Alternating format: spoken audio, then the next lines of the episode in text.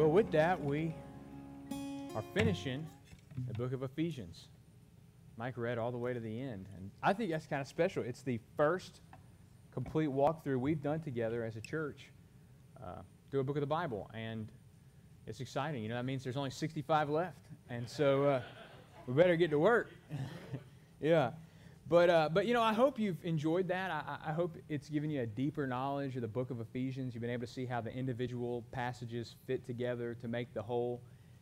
Most of all, I really pray that, you know, this whole theme of growing up in Christ has been true in your life and that as we've seen Paul talk about the salvation and the blessings that are ours in Jesus, that we'd experience that growth, that he'd build us up so that we grow into maturity, into the head who is Christ you know, taking it like we did, I think this is the 17th week.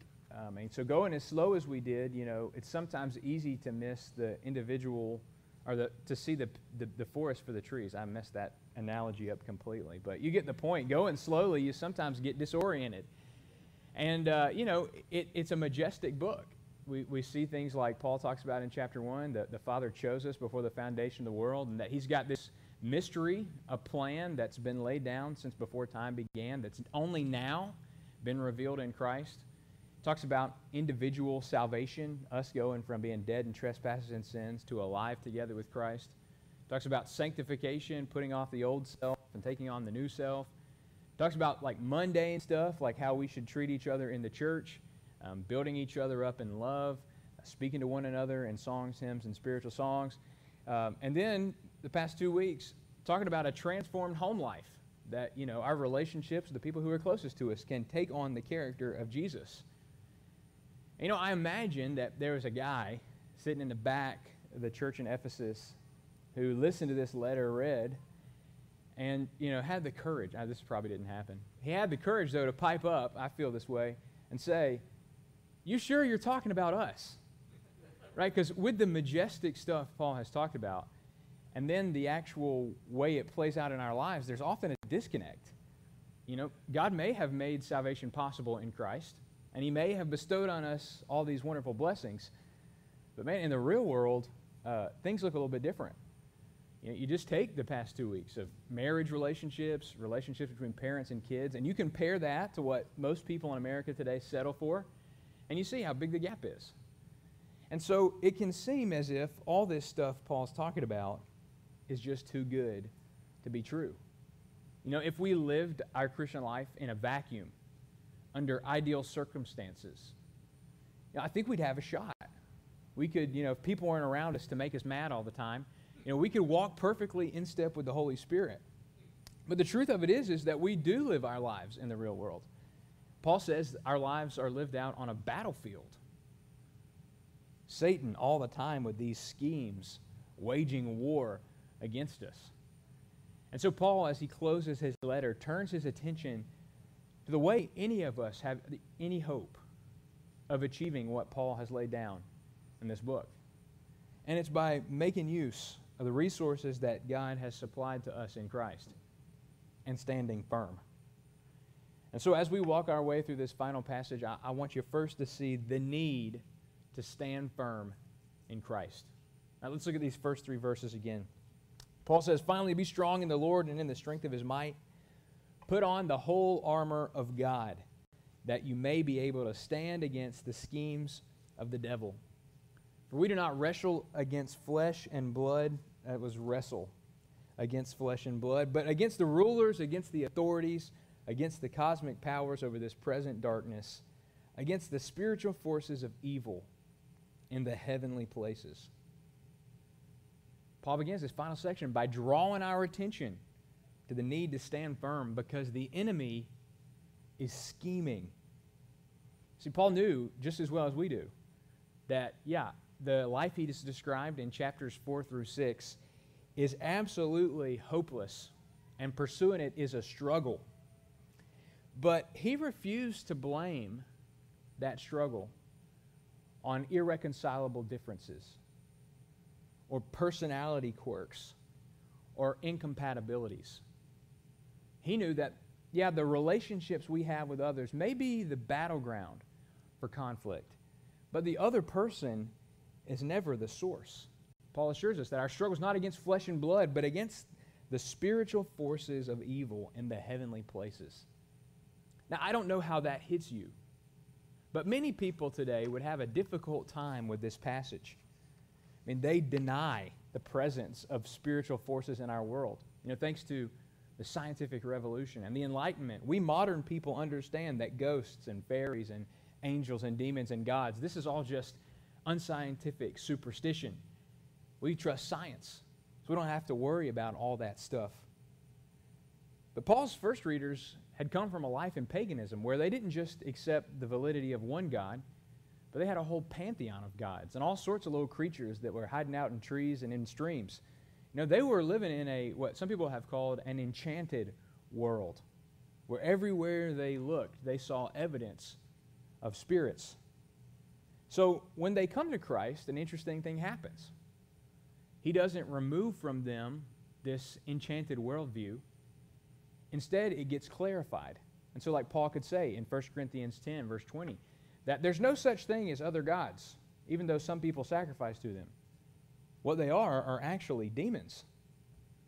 And so, throughout Paul's letters, he affirms the presence and existence of these spiritual beings. He said back in Ephesians 2 2 that people apart from Christ follow the course of this world, the prince of the power of the air, the spirit that's now at work among the sons of disobedience. He told the Corinthians that the God of this world has blinded the minds of unbelievers so that they are unable to see the light of the gospel of the glory of Christ, who is the image of God.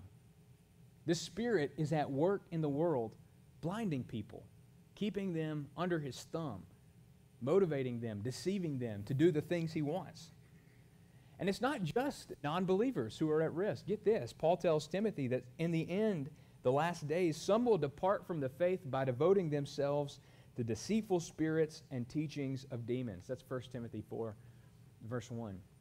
So, what happens is when a person who believes in the existence of supernatural beings comes to Christ, that belief is not removed.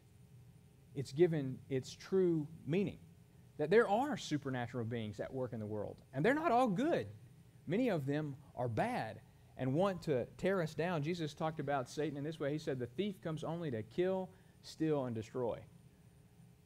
These spiritual beings are real. And Paul knew that if we're going to attain to the life of faith that he's laid out in this letter, we better wake up and realize it.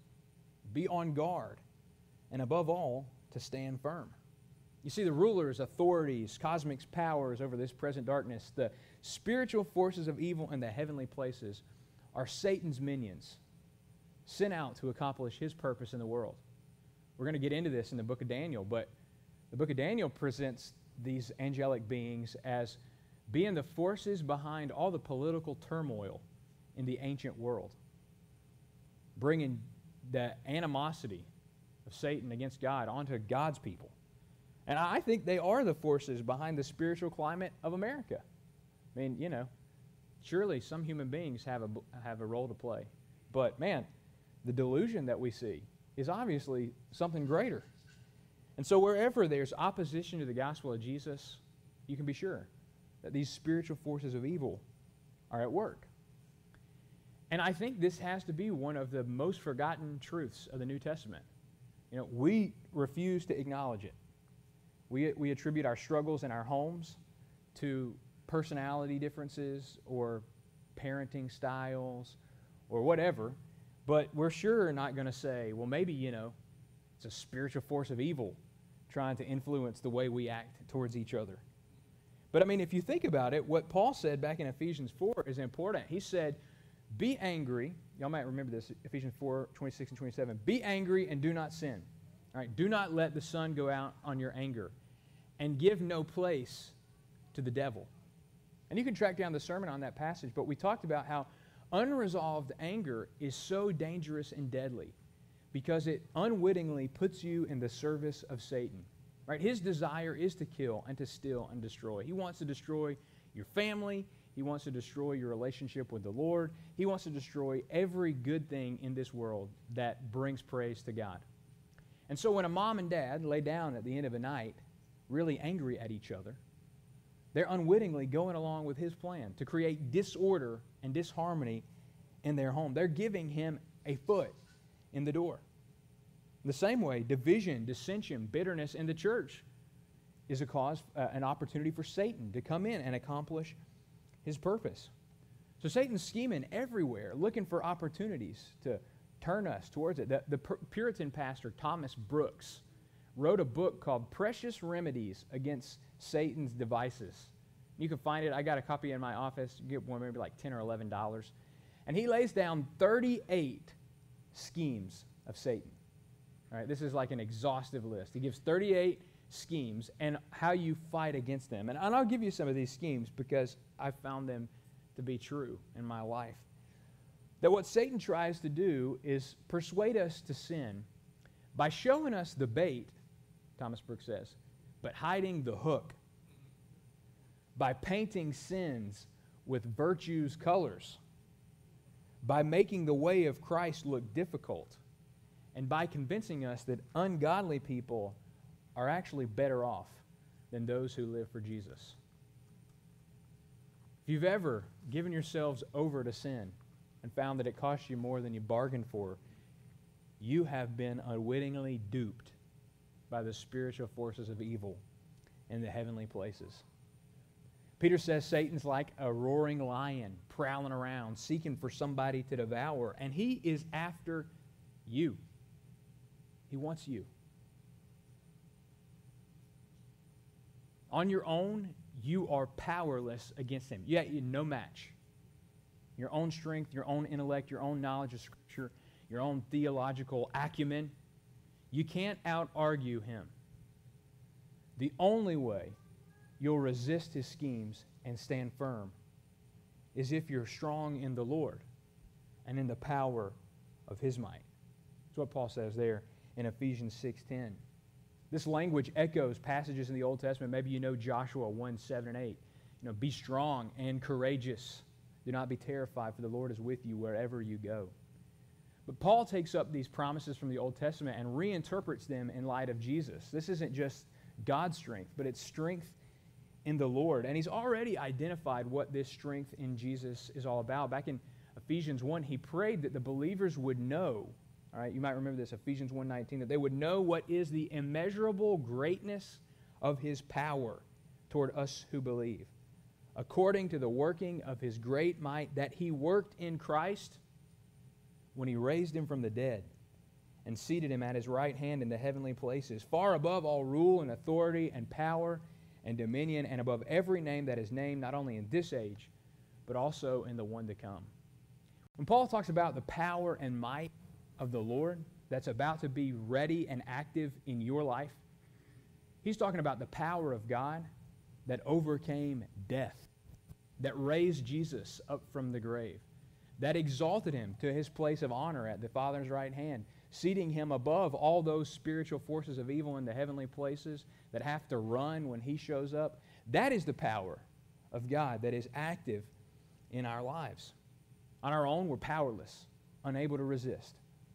But when we're strong in the Lord and in the power of his might, we can stand firm in the evil day.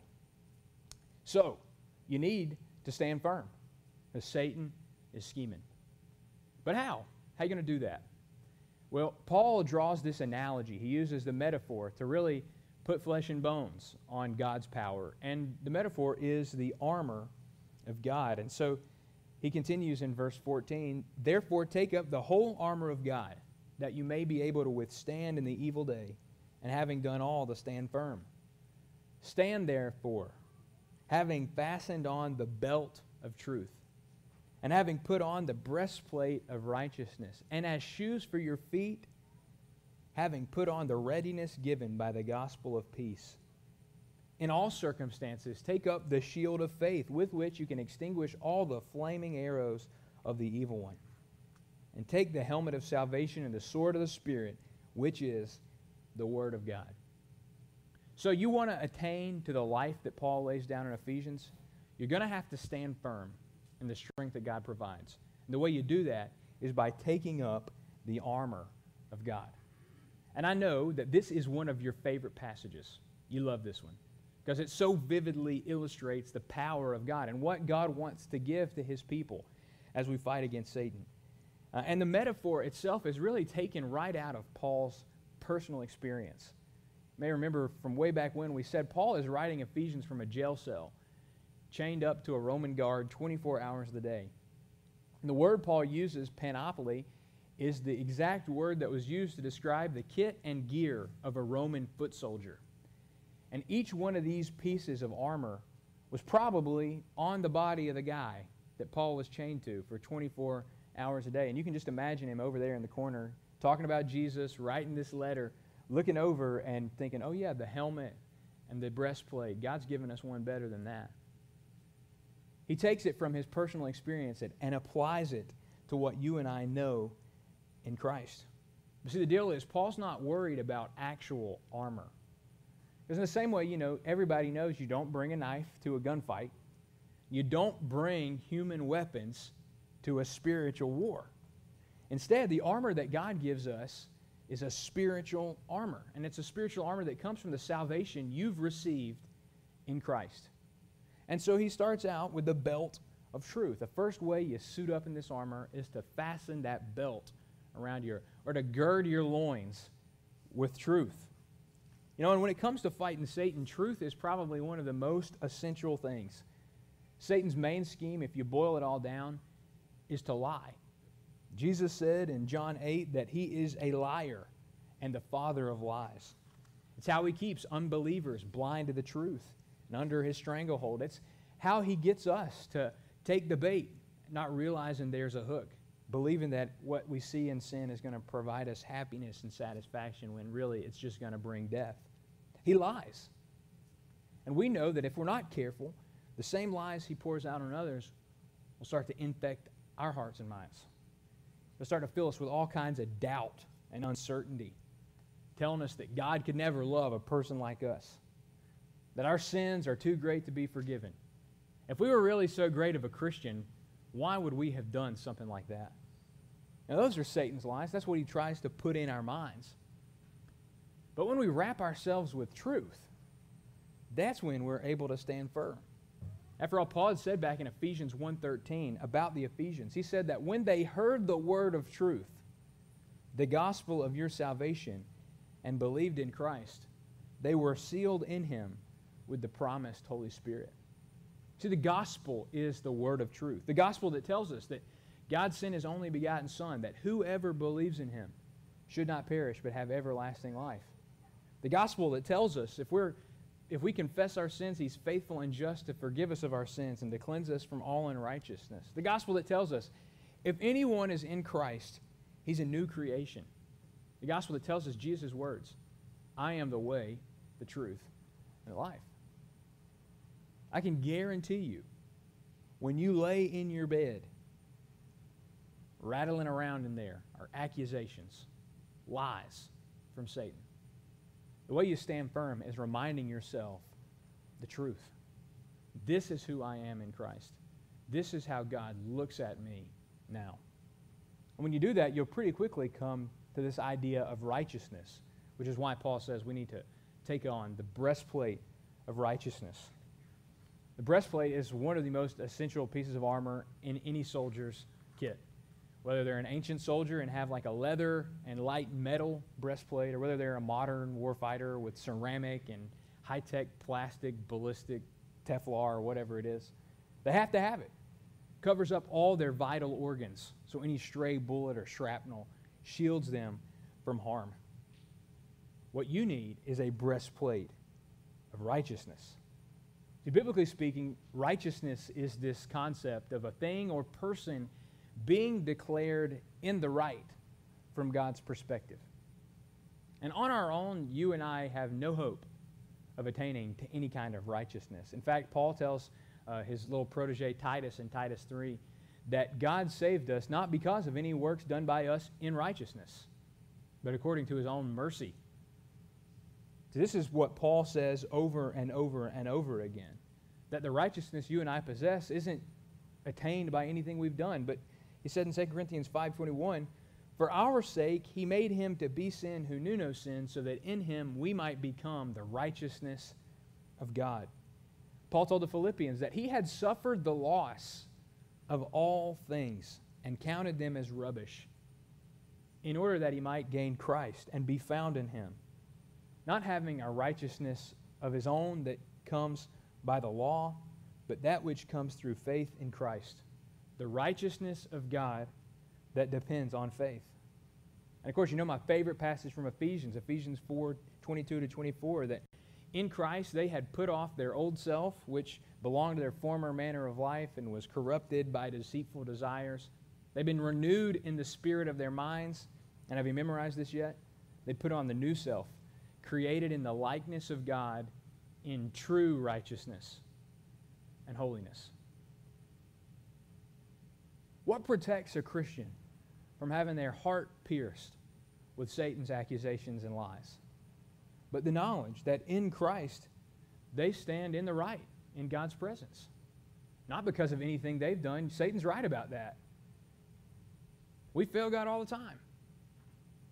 But thankfully, our salvation doesn't depend on our perfect obedience, but on Jesus' perfect obedience. Not on righteousness that we deserve or can purchase from God by an act of faithfulness or devotion, but on what Jesus has given us. So that is the breastplate that you and I need to remind ourselves that there is no condemnation for those who are in Christ. And of course, these first two pieces of armor come to us in the gospel. We've already seen this, but Paul calls it the gospel of peace, which is supposed to be the shoes for our feet. Now, I think this is a challenging one, even as I was trying to wrap my mind around what this piece of armor is really getting at. See the commentators debating it. And one challenge is that in Romans 10, Paul quotes from Isaiah 52 and says, How beautiful are the feet of those who bring the good news.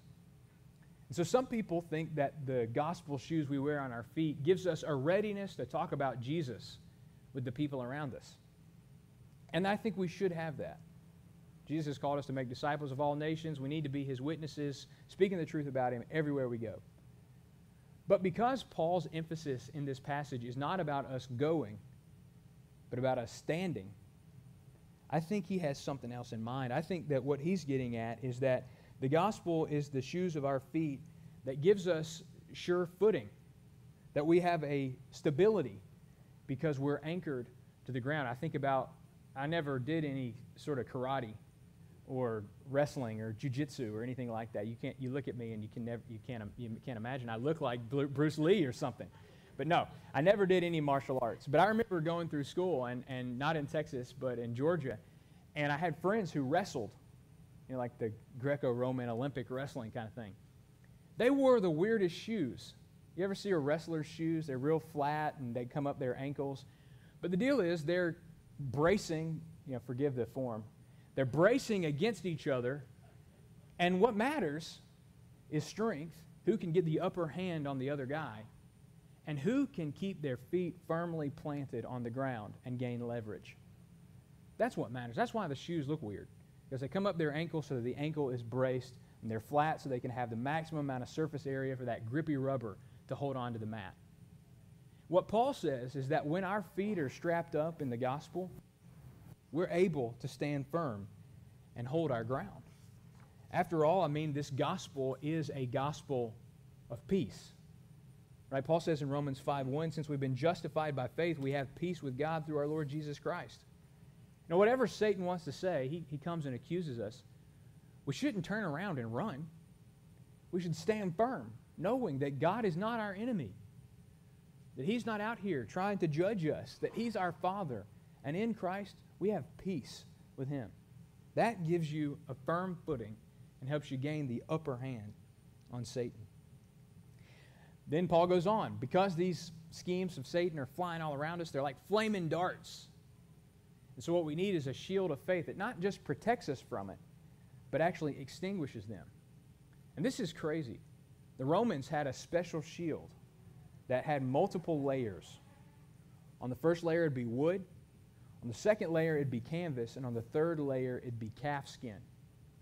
And what they do before they went into battle is knowing that the enemy often would shoot flaming darts to burn up their shields, make them vulnerable to attack. They'd soak their shields in water so that that canvas would soak up the water, that when the arrows stuck in the shield, they'd be extinguished. That's what Paul is talking about. Not just any kind of shield, but the special canvas lined shield that holds water and extinguishes Satan's arrows. And this shield is of faith. Now, the New Testament uses faith in two ways like the faith, and it's the body of doctrine, it's what we believe about God. Jude 3 uh, talks about the faith that was once delivered to all the saints. But you know, faith is also something we have. It's this confidence and trust that we place in God. It's what Paul said back in Ephesians 2 that we're saved by grace through faith, through an act of trusting in God. And that's the faith Paul's talking about that functions as a shield. You know, the, the author of the letter to the Hebrews said that faith is the assurance of things hoped for, the conviction of things not seen. And as he tells the story of God's people through the ages, of Abraham and Sarah and Moses, he talks about the way faith enabled them to remain faithful even though their circumstances didn't look like God was going to come through on his promise. You know, Satan reminds us of, he lies, but he tells us, hey, you know, God has abandoned you. I told that to my wife one time. I feel like God's left me. You ever, you ever felt like that? Felt totally abandoned by God. Yeah, Satan wants you to feel that way. He wants you to feel totally isolated and alone. He wants you to look at your circumstances and say, hey, God would never treat one of his children that way. You see all this stuff in your life going on? It's proof. You're a fake, a phony, going through the motions. You don't know God. But faith says, wait, no, wait. I know that Christ is my sure and steady anchor. Doesn't matter what the winds blow against me. I know that's going to happen. In this life, you'll have trouble, Jesus said. So that's the facts, Satan. You're right. You see the stuff going on in my life. But I believe this. I know that for those who love God, all things work together for their good. I believe the promise that Jesus said, I will never leave you nor forsake you. I'll be with you till the end of the age. That's faith. Doesn't matter what Satan throws at you. He's going to this week going to try to find ways to make you doubt. The shield of faith comes up and extinguishes every one of his flaming arrows. In a similar way that faith guards our, our minds and our hearts to believe and remain faithful to God, the helmet of salvation guards our minds. Right? Faith really finds its source in the faithfulness and goodness of God. That's what faith is rooted in that God is going to come through on his promise because he's faithful and good. But the helmet of salvation is a little bit different because the helmet of salvation rests on something that we possess. I am saved. That's a fact, right? You, are you saved? Can you, you say that? I'm saved, right? So when you have that knowledge that I am saved, your mind is protected. You know that God has already acted in the past to send his son Jesus to live a sinless life, offered him up as a willing sacrifice on the cross, raised him victorious over death so that you could stand in God's presence justified and declared righteous. You're saved. That should guard your mind. Uh, but finally, Paul said that we should take up the sword of the Spirit, which is the Word of God. And I love what Mike was praying that, you know, if Paul didn't include the sword, we might would have only seen this armor as totally defensive. Like we're supposed to strap this on and then hide in the bunker, get in the foxhole, and just wait it out while Satan made his attack. But with a sword, we stand firm with teeth. We're not totally powerless. You know, God fights our battles for us. It is the sword of the Spirit. And so when we take up the scriptures not as like a magic formula, quoting scripture at Satan, you know, hocus pocus, abracadabra, John 3:16 says this. But when we take up the word of God as the old song said, the B I B L E, that's the book for me. I stand alone on the word of God, the B I B L E. That yeah, Satan's going to accuse me, but I know what God has said, and that's where I'm going to stand. That's what he means to take up the sword of the Spirit, which is the Word of God. And the perfect example of this is Jesus himself, who in Luke chapter 4 was tempted by Satan three times. And y'all heard John preach about this a few weeks ago. But the interesting thing about Jesus is that of, of all the human beings who ever lived, surely Jesus could have drawn up some kind of strength within himself to resist Satan. But when Satan offered the bait, but hid the hook, and promised him glory without the cross, three separate times he quoted Scripture in faith. First time, it's written, Man shall not live by bread alone, but by every word that comes from the mouth of God. The second time, it's written, You shall worship the Lord your God, and him only you shall serve. The third time, it is said, You shall not put the Lord your God to the test. These weren't empty quotations of Scripture. Jesus had rooted his whole identity into the truthfulness of God's Word. He believed that. That after 40 days of fasting in the wilderness, what was more important than eating bread was being faithful to God. That's what Paul means when he says, take up the sword of the Spirit, which is the Word of God, to root your life into it, to believe it, and to build on top of it. And so, taken together, this description of the armor of God really proves this that there is nothing so useful in our struggle against sin than a daily appropriation of all that God has accomplished for us. Let me put it a different way that the salvation accomplished by Christ and applied to us by His Spirit is the constant source of encouragement and protection against the schemes and methods of the enemy.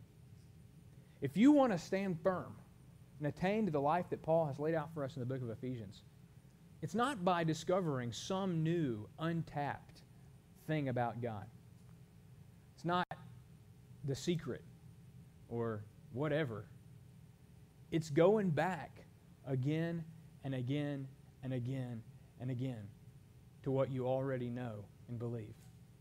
That you were dead in the trespasses and sins in which you once walked, but God, being rich in mercy because of the great love with which He loved you, even when you were dead in your trespasses and sins, made you alive together with Christ, and it's by grace you have been saved. That is where we find encouragement and strength to stand firm against Satan's schemes. But knowing that, knowing that, is not quite enough. You actually have to take up the armor of God. And Paul continues, says the second way we stand firm is by keeping alert in prayer. So let's get through this quickly. Verses 18 through 20. It says, praying at all times in the Spirit with all prayer and supplication. To that end, keep alert with all perseverance, making supplication for all the saints, and also for me, that words may be given to me, and opening my mouth to boldly proclaim the mystery of the gospel, for which I'm an ambassador in chains, that I may declare it boldly as I ought to speak. See, prayer is the second way believers stand firm against Satan. And this really shouldn't come as a surprise to us, coming from the Apostle Paul. I mean, prayer is almost like the undercurrent of the entire letter to the Ephesians. He starts in Ephesians 1 3. Um, I thank my God. And he goes through all these thanks for God, for all the blessings that he's given in Christ. And then he turns and offers up prayers on behalf of the Ephesians, asking God to grant them a deeper and deeper knowledge of who God is and what he's done for them in Christ. And so it's, it's not surprising that as he clu- concludes the letter, he turns again to prayer, reminding the Ephesians that prayer is the way they take up the armor of God. You see, he knew their struggle against Satan was doomed to failure unless they developed a life of constant prayer. And I say constant prayer because Paul tells the Ephesians in, in verse 18, look at that again. He says, Pray at all times with all prayer and supplication.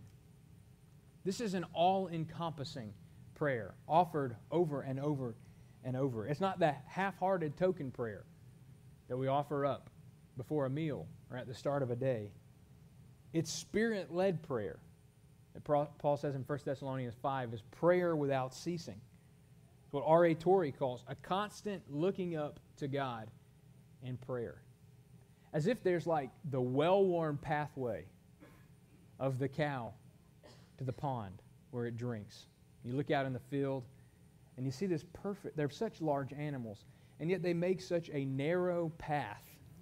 Follow over and over and over, a well worn rut showing you their constant practice of walking from there to there and back again. Paul says that rut should be true of our prayer life. We wear it out. Go into God over and over and over and over to Him in prayer. Furthermore, he picks up this military metaphor again and he says, Keep alert and always be praying for the Lord's people. The word to be alert is the same word they use for a night watchman laying awake so that the rest of the people could be safe. Of a shepherd guarding his sheep. It means to remain vigilant. And this was the typical language of the New Testament church when it came to prayer. They wanted to be alert in prayer, vigilant in prayer. And it reflected what Jesus taught his own disciples. And when he came to talking about the last day and the judgment that God was going to bring on his enemies, he told them in Luke 21 36 to be always on the watch and pray that you may be able to escape all that's about to happen, and that you may be able to stand before the Son of Man. A lot of connections there to our passage. And then when he took Peter, James, and John into the Garden of Gethsemane the night of his betrayal, he told them, Watch and pray so that you will not fall into temptation. The spirit is willing, but the flesh is weak. Jesus expected his disciples to maintain a vigilance in prayer over and over and over, wearing out that path back to God. It was Jesus' practice to do that. R.A. Torrey said again, he said, Jesus prayed before all the great crises in his earthly life. He prayed before choosing the 12 disciples, before the Sermon on the Mount, before starting out on his public preaching ministry, before his anointing with the Holy Spirit and his entrance upon public ministry, before his announcing to his disciples his coming death, and of course, before his death on the cross. But here's the deal this was Jesus' personal practice, Paul's constant exhortation to remain vigilant in prayer.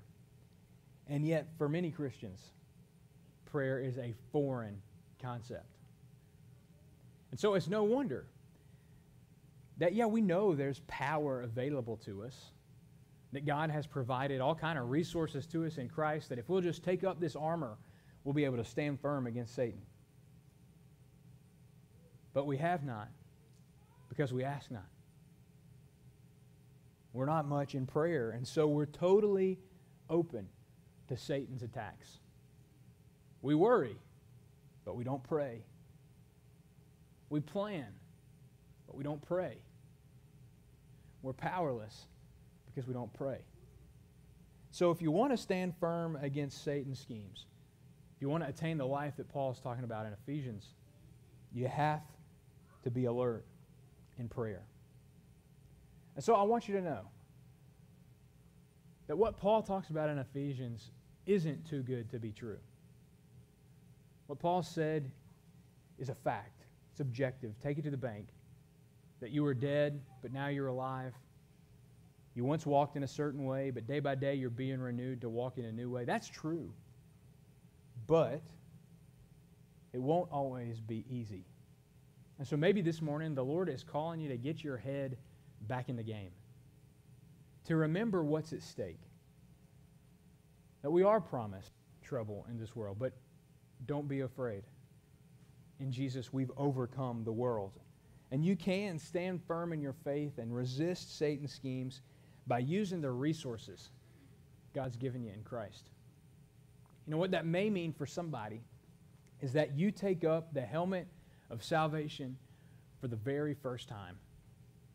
You don't have the armor of God because you don't know God. You haven't experienced this salvation, never turned from your sins and taken hold of Christ by faith, and it's no wonder that you've just been following the course of this world, the prince of the power of the air, the spirit that's now at work among the sons of disobedience. But maybe today is the day of salvation. Now's the accepted time. Maybe it's your opportunity to turn your back on that life and take up the helmet of salvation. If that's you, if you're here today and you need to do that, I want to talk to you about it. I want to help you take up that helmet and stand firm. But more likely, you got this armor. It's just gathering dust in the back of your closet for some, for some odd reason. Been a while since you put on that helmet and that breastplate. Maybe put on a few pounds, not sure that that belt's going to fasten anymore. After all, the last seven months have been crazy. And maybe during a global pandemic, uncertain economic circumstances, stressful times at home with kids, with family, you allowed your walk with the Lord to slip. You hadn't been reading your Bible, hadn't been praying. You've neglected fellowship with other Christians. Get your head back in the game. See where we are. We're at war. And unless you approach it with the same vigilance as any wise soldier, you're a sitting duck for Satan's schemes. Satan would have you believe that you fell so far that there's no point in even trying to get back where you know you're supposed to be. That God has no business with you anymore, no interest in seeing you at church. Everybody here already knows you're a lousy person. Why even show your face? Those are lies. If you confess your sins, He's faithful and just to forgive your sins and to cleanse you from all unrighteousness. You're one repentant prayer away from a right relationship with God. So today, humble yourself before Him. Admit what He already knows and ask Him for His help in taking up the armor of God. When you do, you'll be able to stand firm against Satan's schemes. All the blessings that Paul outlines will be yours in Jesus.